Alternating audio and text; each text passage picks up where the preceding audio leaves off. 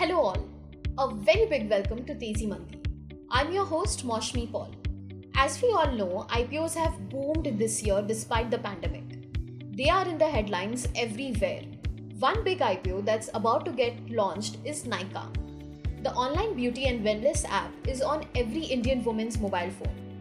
Well, let's understand how Nykaa's business is unique compared to others.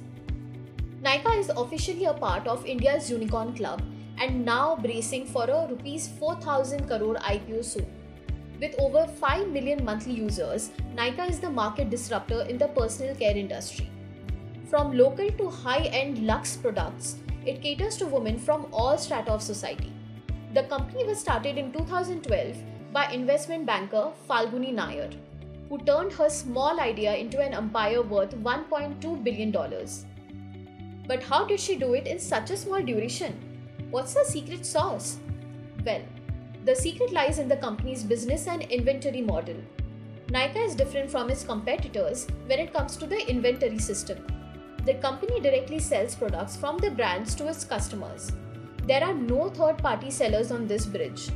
This allows Nykaa to have a more secure hold on its items, helping them avoid any forged items to get displayed on their platform.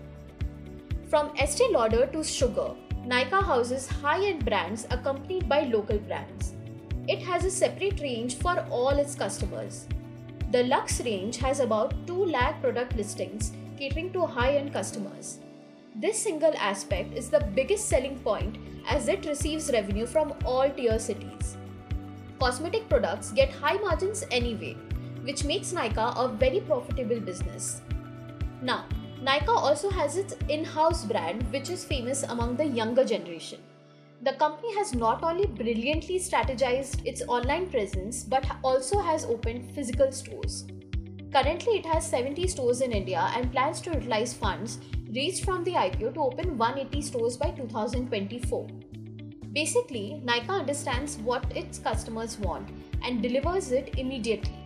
The shift in customer preferences towards essential categories is working best for Nykaa since it's a one stop for everything, not just for women but also for men. Now, who wouldn't be waiting for the Nykaa IPO? Well, that's all in this podcast. I will soon come up with another exciting topic. Till then, make sure you follow our channel so you never miss an episode. Please stay safe. Goodbye.